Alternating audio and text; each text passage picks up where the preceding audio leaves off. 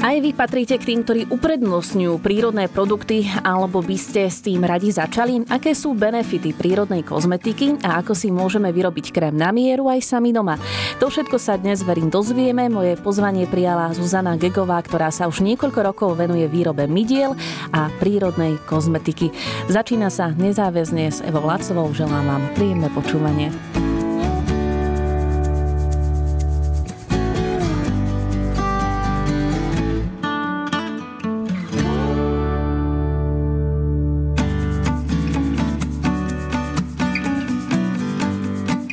Kozmetické spoločnosti siahajú čoraz častejšie po prírodných zložkách. Aké sú benefity prírodnej kozmetiky a vyrovná sa sila prírody chemickým koktejlom namiešaným v našich telových mliekach či krémoch?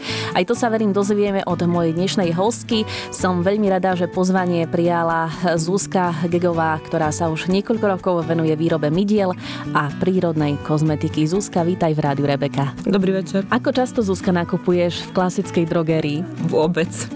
Vôbec, všetko si vyrábam doma. Nič nekupujem. Takže kedy naposledy si bola v drogerii? naposledy som bola v drogerii, keď som hľadala húbky na riad. To bolo kedy asi? Pred dvoma dňami. Ale čo sa týka kozmetických výrobkov alebo nejakých práškov, alebo to vôbec nekupujem. Kedy môžeme o nejakom produkte povedať, že je prírodný alebo bio? Ono nikde nie je stanovené že ako táto prírodná kozmetika má byť klasifikovaná, že je prírodná, hej. V podstate nejaký zákon na to neexistuje, ale podľa mňa v podstate prírodná kozmetika by malo byť niečo, čo vychádza z prírody a je tam použitých 100% tých prírodných zložiek. Takže keď je niekde napísané, že obsahuje prírodný argánový olej a teraz tam vidíte ten chemický koktejl a niekde je tam nejaká kvapočka na spodku argánového oleja, to podľa môjho nie je prírodná kozmetika, nemá to s tým absolútne nič spoločné, pretože väčšina tých vecí bola vyrobených synteticky. Ako si ty vlastne, Zuzka, našla cestu k tej prírodnej kozmetike? Ako to všetko začalo v tom tvojom prípade? Čo bolo možno tým hlavným dôvodom? Tak ja som už stále som sa nejako snažila ísť tou nejakou prírodnou cestou, bylinky a takéto veci a aj deti vlastne, často som ich liečila čajmi a takýmito prírodnými produktami. Sama som si robila nejaké tie plečové vody z rozmarínu a takéto som ešte vlastne vôbec nevedela o tom, že to treba konzervovať a takéto veci. No a v podstate ja som atopik, mám atopický exém, ktorý mi znova prepukol po 40 takže som sa nejako snažila, aby som sa ho zbavila tak som si povedala, že toto teda idem skúsiť, aby som sa nestýkala s tou chémiou, takže aj čo sa týka pránia, práškov, vlastne, vlastne tých kozmetických výrobkov, aby som eliminovala tú syntetiku vlastne v tej kozmetike, čo je okolo nás. Čo bol vlastne taký prvý produkt, ktorý si si ty sama vyrobila? Pamätáš si to a kedy to bolo? Prvý produkt? No tak ja som ešte, lebo moja babička mala strašne krásnu pleť. Ja som vždycky, ona hovorí, ja sa nikdy ničím nenatieram, ja sa natieram iba bravčovou masťou. Tak som to vyskúšala, že aké to ja, bolo to akože celkom super. A to som mala nejakých 20 rokov, hej. A snažila som sa nejaké tie bylinné odvary si robiť na odličovanie a na čistenie a proste keď som mala problémy v puberte, tak tiež tie bylinky, harmanček a takéto veci.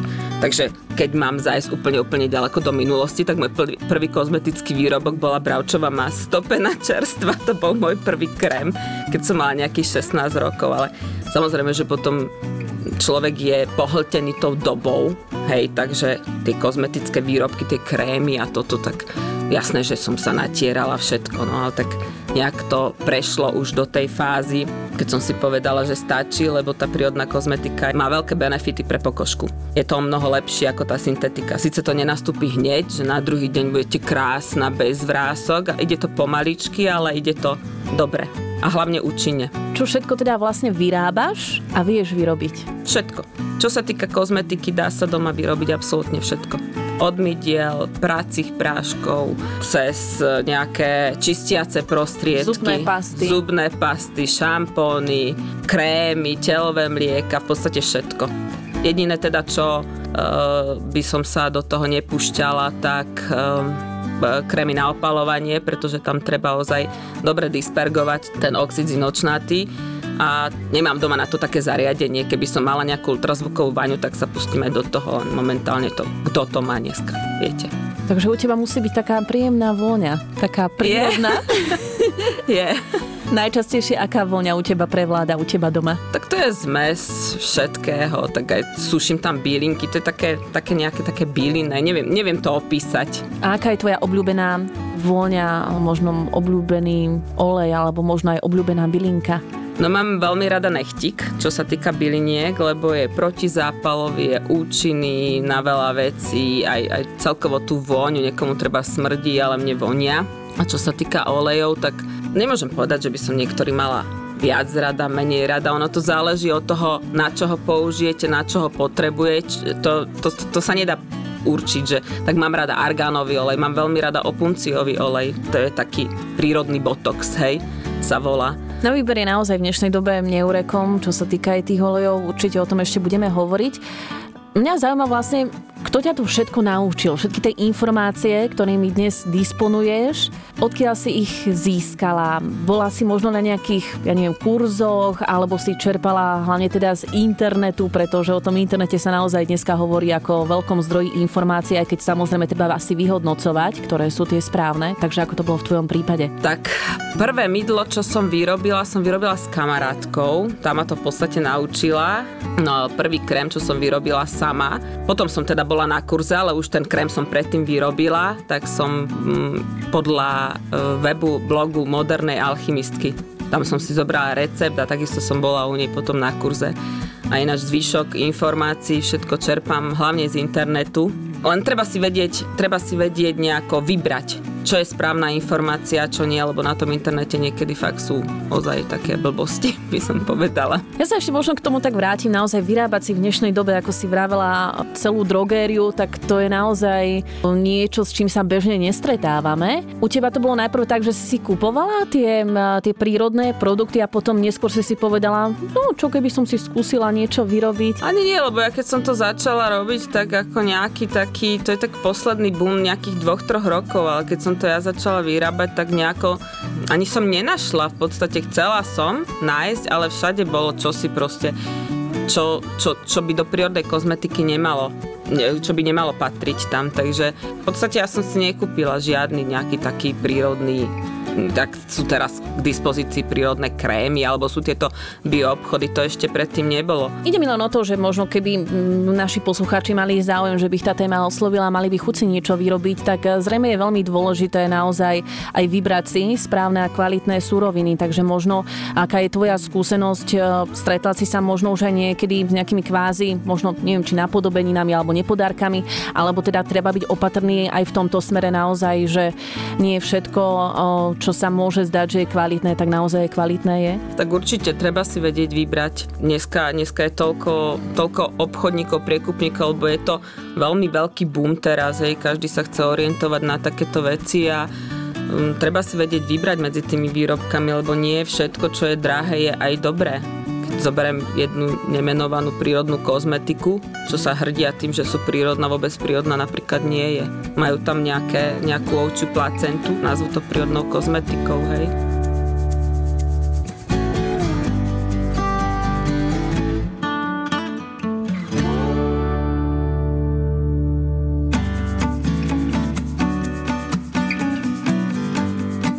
Rozprávam sa so, so Zuzkou Gigovou, ktorá sa už niekoľko rokov venuje výrobe mydiel a prírodnej o, kozmetiky. Čo napríklad tak najčastejšie ty používaš? Čo je taká tvoja obľú, obľúbená, o, obľúbená záležitosť? Tak moja večerná rutina je normálne odlíčiť sa, použiť normálne pleťové mlieko. Pleťovú, ručne vyrobené? Áno, áno. Pleťovú vodu a nočný krém, po prípade očný krém si ešte dám. Čo zaujímavé, že nikdy predtým som očný krém nepoužívala, až keď som to začala vyrábať, tak, tak som zistila, že je to akože fajn. A ráno to isté, plečovú vodu len a zase na to patričný hydratačný krém. To je tvár, čo sa týka tváre. Vidíš zmeny na sebe, alebo možno aj ľudia, ktorí ťa poznajú a keď sa pozeráš spätne na možno svoje fotografie, tak vnímaš na sebe, že tá pleť alebo pokožka, čo sa týka tváre a tela, je iná? Sestra mi napríklad minule sme sa dlhšie nevideli a mi hovorí, ty si bola na botoxe. Hovorím, kde by som na to zobrala aj niekde na botox. Takže určite to má svoje účinky. Povedia by ľudia, že nemám nejako rásky veľmi. A... Ide mi o to, že vlastne my sme to už tak možno začali, že aké sú možno tie benefity, výhody a možno aj nevýhody, neviem, v prípade používania prírodnej kozmetiky oproti takým tým klasickým produktom. Na Margo tvojej osobnej skúsenosti. Tak prírodná kozmetika nie je o tom, že si večer natreš krém a ráno sa zobudíš o 20 rokov mladšia. Hej, je to skôr o tej pravidelnosti a je to dlhodobejší proces, ale fakt to stojí za to, lebo je to účinný proces. Hej. Prírodná kozmetika je silná sama o sebe, lebo príroda je všade okolo nás, my sme tiež súčasťou prírody hej, takže nejakým spôsobom na nás vplýva.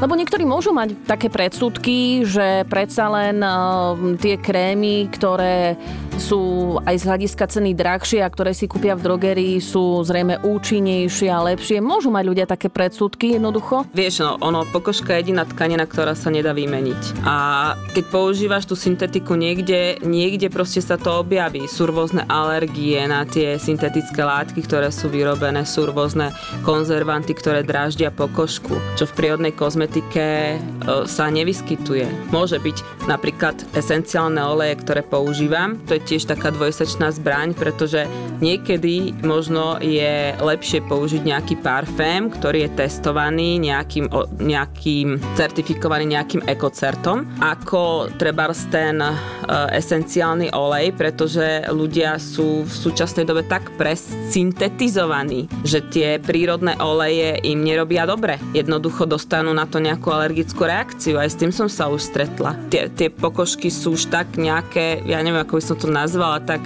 zdevastované tou syntetikou, že niekedy ozaj má človek e, problém s takýmito vonnými látkami, hej? Mnohí ľudia už predsa len aj čítajú, verím tomu, že čítajú naozaj zloženie nielen teda potravín, ale aj e, tých kozmetických prípravkov, ktoré si kupujú v klasických drogériách. Čo ty osobne považuješ za také najväčšie zlo z toho hľadiska chemického zloženia tých prípravkov? Tak toho je veľa, pretože väčšinou sú to synteticky vyrobené rôzne emulgátory, rôzne konzervanty, napríklad tie ETA, takéto. No napríklad sódium lauret sulfát, ktorý je vlastne tenzit, peniaca látka, teraz sa dáva už aj do pásť a to spôsobuje alergické reakcie. Potom rôzne tie konzervanty, ktoré sú fenoxietanol, tak to je jeden z najčastejších konzervantov, najčastejších alergénov vlastne v tejto kozmetike, tak treba sa tomu vyhybať. Ide mi o to, že napríklad, čo sa týka prácieho prášku, tak e, čom je lepší taký ten podomácky vyrobený práci prášok, kvôli čomu si sa rozhodla, že si budeš vyrábať napríklad ešte aj tento prostriedok? v podstate ten môj prášok výrobok je v prírode ekologicky odbúrateľný, čo hen tie chemické nie sú. Takže ide aj o tento rozmer? Hej? Ide viac menej aj o to, pretože ten syntetický chemický je hodne parfémovaný napríklad. Nie ako atopikový to robilo veľmi zlé. Proste som sa vyhádzala po nohách, z toho svrbelo ma celé telo, takže, lebo sú tam rôzne parfémy, ja teda neviem presne to komerčné zloženie prášku, aj ja som zase nie chemik, ale jednoducho tento prírodný prášok, čo používam, používam mydlo, praciu sódu a perkarbonát, tak to sú všetko zložky, ktoré sú v prírode odburateľné. Dosť e, sa hovorilo, aj sa hovorí napríklad o alumíniu, ktoré sa najčastejšie teda objavuje v antiperspirantoch a deodorantoch. Uh-huh. Ten hliník pod podstate upchá pory, ktoré sú tie potné žlázy a človek sa potí, ale nepotí sa von, potí sa donútra. A najnovšie výskumy v podstate preukázali, že, sú že to spôsobuje napríklad rakovinu prsníka. Takže um, už to je každému, každého voľba, hej, ale ja deodoranty, čo obsahujú hliník, to je pre mňa veľmi veľké zlo. A začínajú ho používať aj deti napríklad. Čo napríklad tie zubné pasty? Tiež možno z hľadiska toho zloženia, čo tebe osobne možno tak prekážalo, že si sa rozhodla si vyrábať vlastnú zubnú pastu a možno vyrovná sa tými účinkami naozaj e, takej tej klasickej zubnej paste z drogerie? Určite, určite sa vyrovná. Hlavne teda tieto látky, čo sú ten sodium lauret sulfát, aj ten, to je vlastne peniaca zložka tenzit, tak tá a jednak obsahujú flór a takéto ja som mala, trpela aj periorálnu dermatitidu vlastne vďaka týmto pastám, tak preto som prestala vlastne používať komerčné pasty. My sme spomínali, že vyrobiť e, sa dá už naozaj všetko, v podstate, alebo teda, že ty sa venuješ už výrobe pomaly naozaj všetkej kozmetiky, čo je také možno z hľadiska časového, z hľadiska energie také najnáročnejšie na výrobu, pričom treba byť možno aj tak naozaj najviac opatrný, aby ten výsledok vyšiel čo najlepšie. Tak ja neviem. Lebo predpokladám, že možno aj tá zubná pasta, že to nie je jednoduchá záležitosť. Asi je dôležitá aj tá konzistencia, pomer ten tých surovín a tak ďalej. Tak človek už si zostaví svoje nejaké vlastné recepty a už potom ide podľa nich. Možno naj, možno naj, najdlhšie trvá v podstate tá príprava, hej, keď rozmýšľam nad tým, ako to treba urobiť, ako čo tam treba dať a veľmi dôležitá je hlavne tá príprava toho priestoru, dezinfekcia, to je alfa omega vlastne výroby tej prírodnej kozmetiky, hlavne keď sa používa teda tá vodná fáza, lebo človek tam zavlečie kadejaké baktérie, bacily a tým, že tie konzervanty, ktoré sa používajú, sú nie až také účinné, ako stále je to také neprebádané pole v tej prírodnej prírodnej kozmetike konzervanty. V podstate ten konzervant v tej prírodnej kozmetike nezabezpečí treba stabilitu medzi e, tep- teplotnými rozdielmi, hej. Preto tie krémy treba, treba držať v chladničke, netreba ich mať e, niekde pohodené v kúpeľni, lebo tam je vlhko, vytvárajú sa tam spory, rôzne plesne, klasinky. Takže to nie je ako v prípade tých klasických krémov, ktoré vydržia niekoľko rokov z hľadiska inšpirácie? Nie. Prírodná kozmetika to sú veci, ktoré vydržia pol roka. Maximálne, keď nie sú robené na báze vody, sú to iba nejaké oleje a masla, tak vydržia. Tam to závisí od toho, aký olej e, má akú oxidáciu, hej. Od toho sa odvíja vlastne tá trvanlivosť toho výrobku, keď je to založené na tej olejovej báze.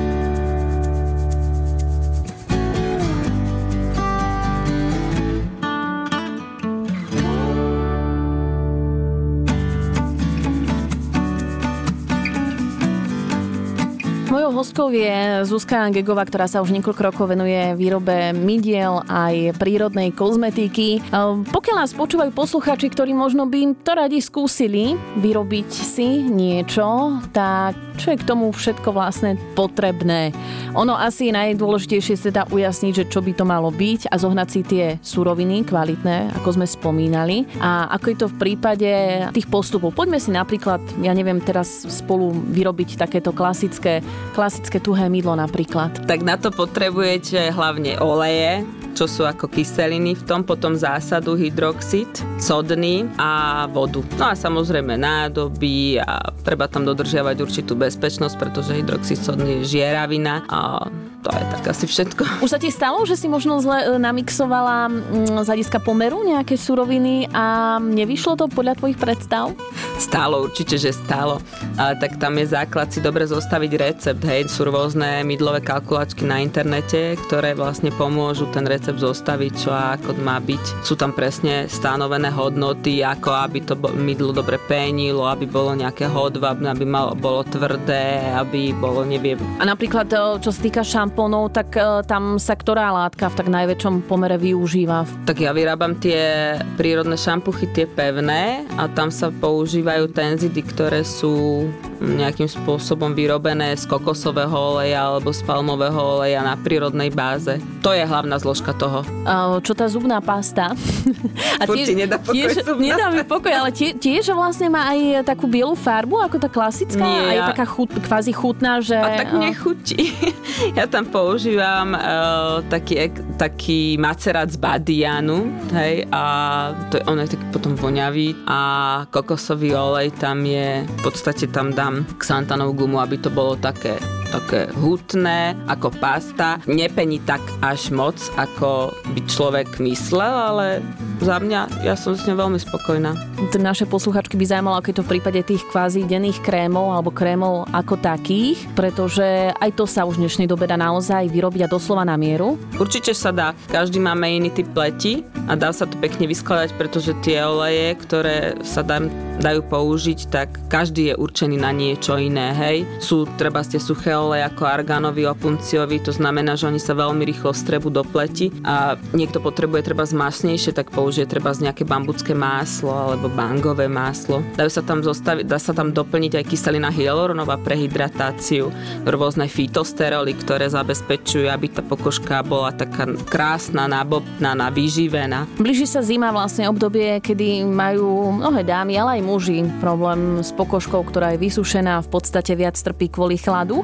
Čo by sme jej mali dopriať? Čo by si možno ty doporučila skúsiť, či už na telo, na pleť alebo možno aj na vlasy? Také bambucké máslo, to je veľmi také teraz in. Je to ako výborná surovina, tak sa kľudne dá vyrobiť nejaké šláhané máslo, ten bambucké máslo, do toho si pridať nejaký olej, treba ten olivový je výživný pre na tú zimu je taký masnejší, hej, len potom treba si určiť, že či chcem, aby ma to, aby mi to vyživilo tú pokožku, alebo to plnilo tú ochranu funkciu. Keď chceme, aby sa to nejaké tie prospešné látky z týchto masiel dostali do pokožky, treba na, na vlhkú pokožku a keď sa chceme ochrániť pred nejakým mrazom, tak si to natreme, keď ideme von normálne na suchu. Na telo ktorý olej je možno z tvojho pohľadu taký najlepší možno z hľadiska obsahu tých vitamínov alebo minerálov alebo...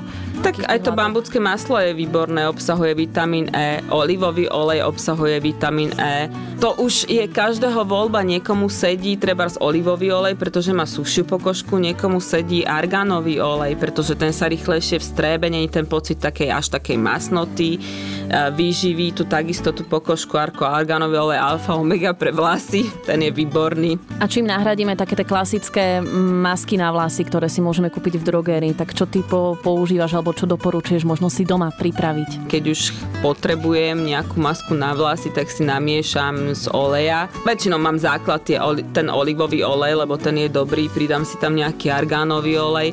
No a potom nejaké také ajurvedské prášky, čo sú, tak to používam. Lotosový prášok alebo damaskovú rúžu, čo je prášok, to je výborné na vlasy. Nimbový prášok, takisto keď sú nejaké problémy so suchou pokožkou, mm-hmm. nejaká sebora alebo niečo, tak... Dokážeš vyrobiť aj dekoratívnu kozmetiku? Alebo teda zaoberáš sa aj týmto? Hej, zaoberám sa aj dekoratívnou kozmetikou. Minerálny make-up viem vyrobiť. Momentálne teraz e, chcem urobiť normálny make-up, ale ako si som sa k tomu furt nedostala, už mám recept zostavený, len nejak som sa tomu nedostala.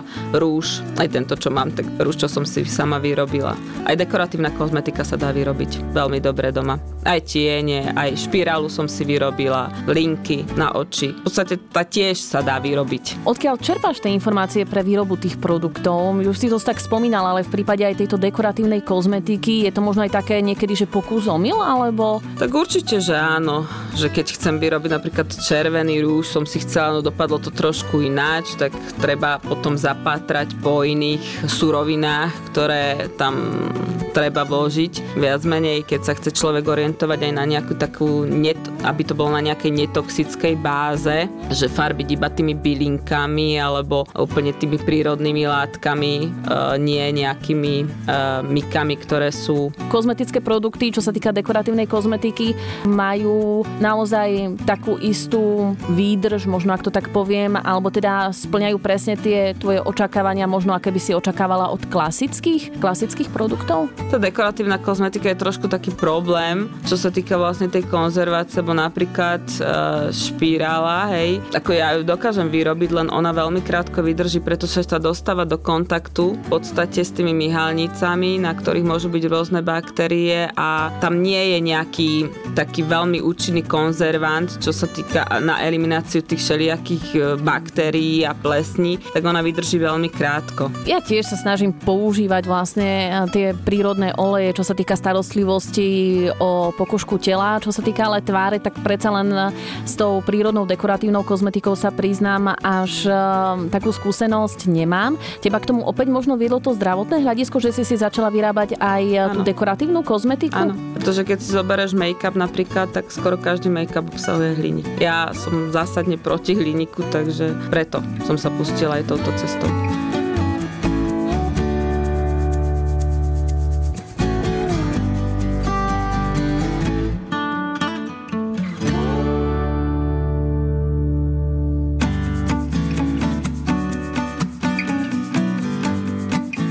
Hostkou je Zuzka Gegová, ktorá sa už niekoľko rokov venuje výrobe midiel aj prírodnej kozmetiky. Mnohí posluchači možno, keby chceli vyrobiť teda nejaký ten domáci produkt, o ktorých sme sa teda rozprávali, tak e, toho časového hľadiska je to, je to náročné? Alebo vlastne, ja neviem, ako dlho možno trvá výroba mydla, e, výroba, ja neviem, telového mlieka. Je to otázka niekoľkých minút, niekoľkých hodín. Ako to je v tom tvojom prípade? Tak ono najdôležitejšie je si ten priestor najprv pripraviť, dezinfikovať. Ty máš mať... kde vytvorený ten priestor? Ak to môžeme možno tak trošku približiť naozaj z tej tvojej osobnej skúsenosti. Doma to vyzerá možno ako taká dielňa? Máš na to Hej. vyčlenený nejaký priestor? No tak väčšinou to robím doma v kuchyni, lebo potrebujem šporák a všetko k tomu, aby som to teda vyrobila, no ale tak to vždycky zakaz, zakážem prístup do kuchyne, všetko si to tam vydezinfikujem pekne, obložím si to, aby to proste, aby som čo najviac dodržala tú sterilitu toho prostredia, ktoré v domácich podmienkách je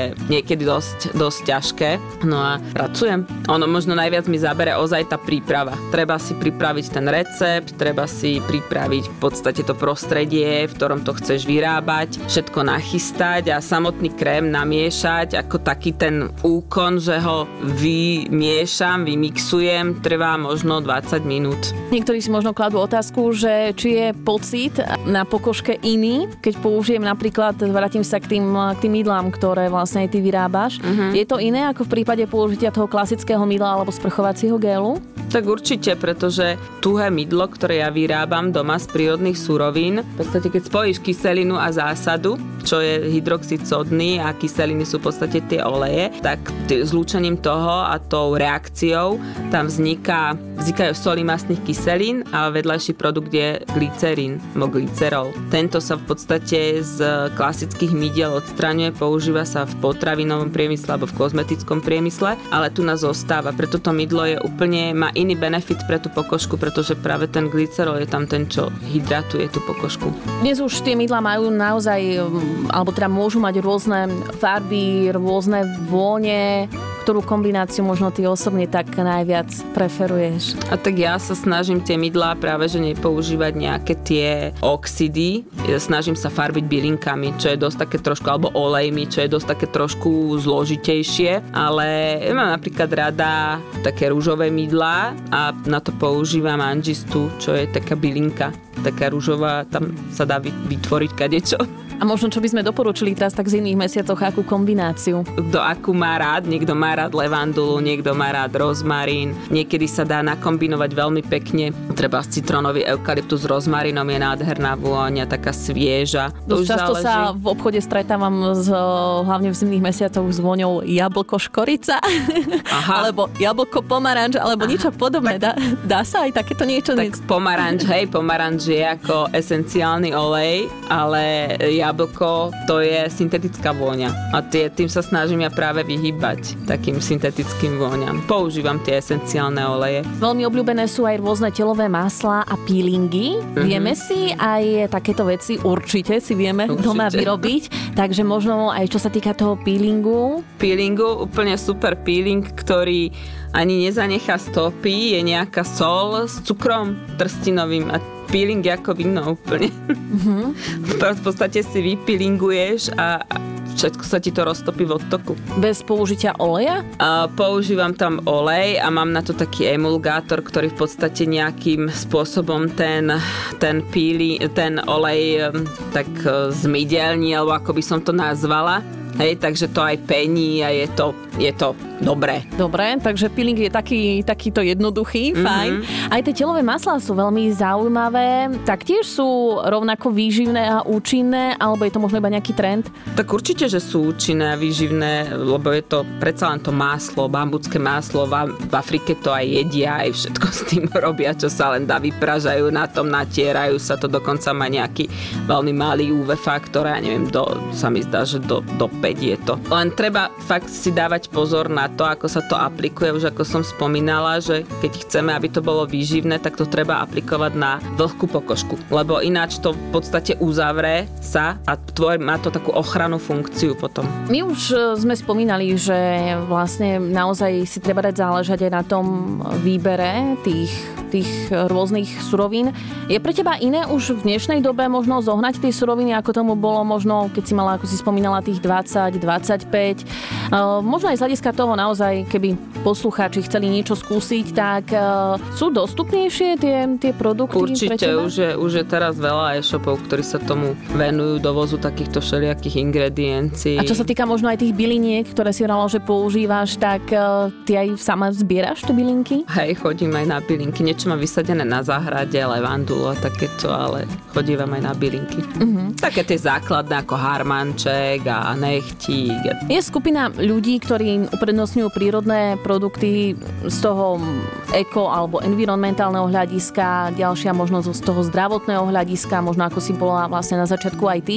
A potom niektorí, ktorí to vnímajú ako trend. Čo by malo byť pre nás, podľa teba, takým tým primárnym dôvodom, aby sme používali prírodnú kozmetiku? Všetko, čo si povedala, že človek by to mal mať nejako v sebe, aby používal tú kozmetiku a ozaj by mu malo záležať aj na tom, aký to má dopad na tú prírodu, na tú ekológiu. Niektorí sa ozaj tvária, že áno, som ekológ, ale v podstate je to iba nejaká taká fasáda. Ale treba, treba sa tým zaoberať, však vieme, akom stave je naša planéta. Čo tvoja rodina, ako oni vnímajú teda um, tieto um, tvoje um, domáce výroby uh, a vlastne možno, ak to tak môžem v dobrom slova zmysle nazvať to šialenstvo okolo tej prírodnej, prírodnej kozmetiky, aj oni sa tomu nejakým spôsobom podali a teda vydali sa tou cestou a rešpektujú to, alebo... Tak, tak musia, keď, keď, keď nekúpiš šampón, nejaký komerčný head and shoulder, tak musia používať, keď si chcú myť hlavu, to, čo ja im doma vyrobím. Tak mydla sa stali súčasťou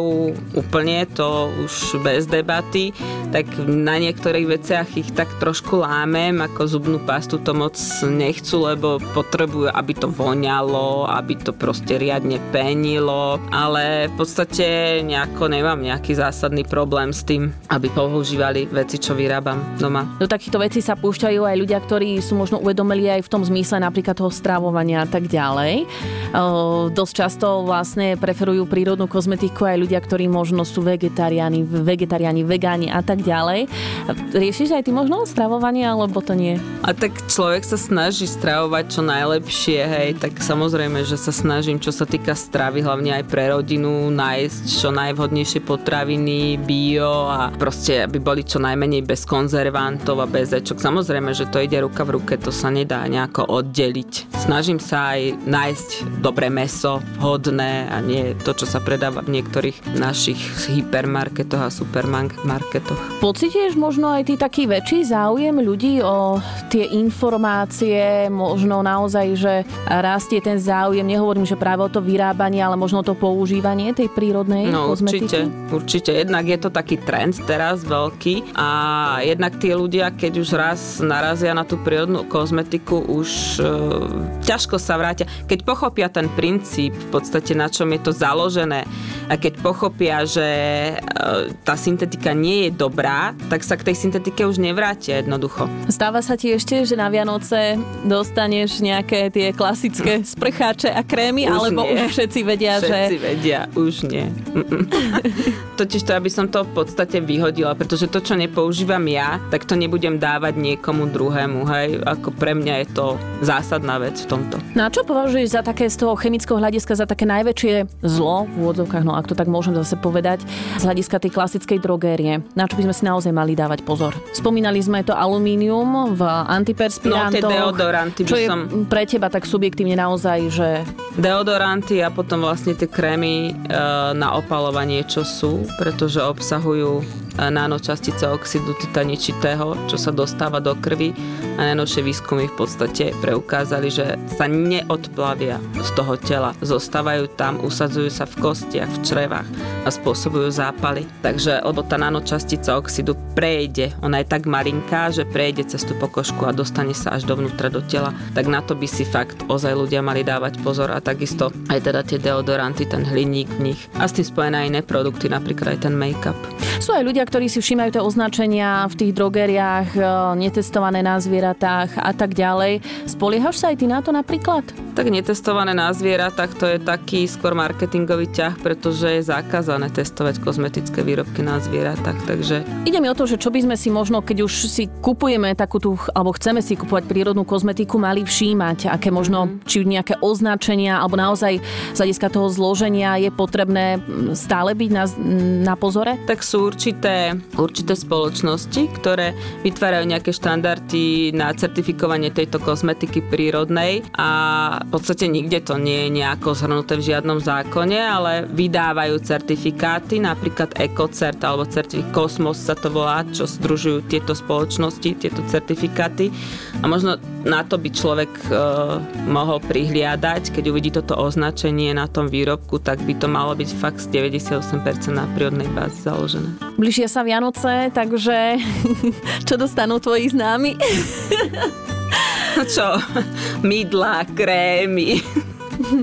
Proste čo, čo príroda dá. Čo tak najradšej vyrábaš? Čo je taká tvoja možno naozaj, že vášeň, že ktorý produkt? Tak mydlá sú veľmi také širospe, širokospektrálne, lebo tam ozaj sa dá vyrobiť, tam je milión možností, či už vôni, či už fárieb, či zloženia mydla, každé mydlo je špecifické, ale ja osobne mám rada treba raz nejaké krémy na mieru, keď niekto mi povie, že mám takéto problémy s pleťou, treba raz mám nejaké škvrny alebo niečo, mám suchú pokožku, tak uh, sa snažím nakombinovať tie oleje a všetko tak, aby som mu pomohla a väčšinou teda som bola v tomto úspešná. Dnes eh, je taký boom naozaj vyzerať mlado, stále v každom veku, hlavne teda dámy samozrejme riešia svoj vek. Čo by sme odporúčili, ktorá tá látka by mala mm, možno byť takou súčasťou tej našej dennej rutiny, čo by sme možno mali používať, pokiaľ chceme naozaj mať ten mladistvý vzhľad? No hlavne prírodnú kozmetiku a nie syntetiku. Je nejaká konkrétna možno látka, ktorá pôsobí naozaj na vrázky napríklad a tak ďalej? Dá sa vyrobiť robiť doma e, nejaký e,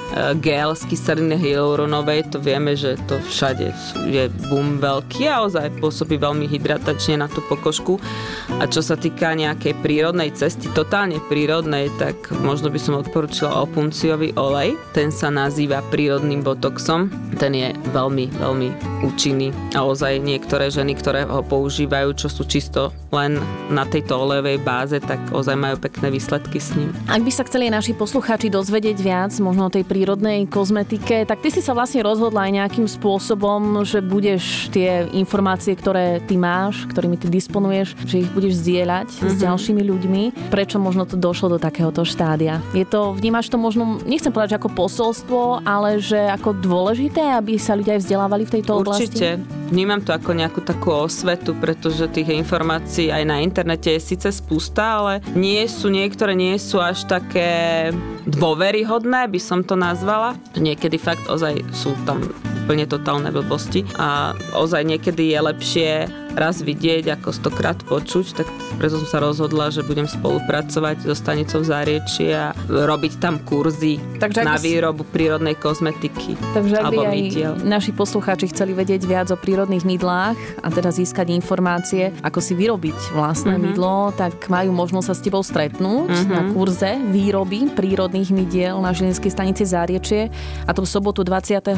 3. novembra. novembra. Takže verím, že sme inšpirovali dnes tých poslucháčov k tomu, aby možno začali rozmýšľať nad tým, že čo si na seba dávajú, čo by sme možno im ešte tak možno odkázali. Určite treba čítať zloženia, treba čítať inci a treba sa naučiť sú stránky, ktoré objasnia, čo to je za látka, látka zač. Napríklad zloženie kozmetiky, tak tam sa dočítate vlastne, čo, aké sú tam zložky, čo, či sú to syntetické, či sú to prírodné. Dneska už má každý mobil, má každý internet, takže keď mu nie je jasné, môže si to kľudne tam naťuť naťukať a môže si to proste overiť. No a ako to na teba pôsobí, keď vidíš napríklad v televízii reklamu na šampón alebo na nejaký sprchovací gel?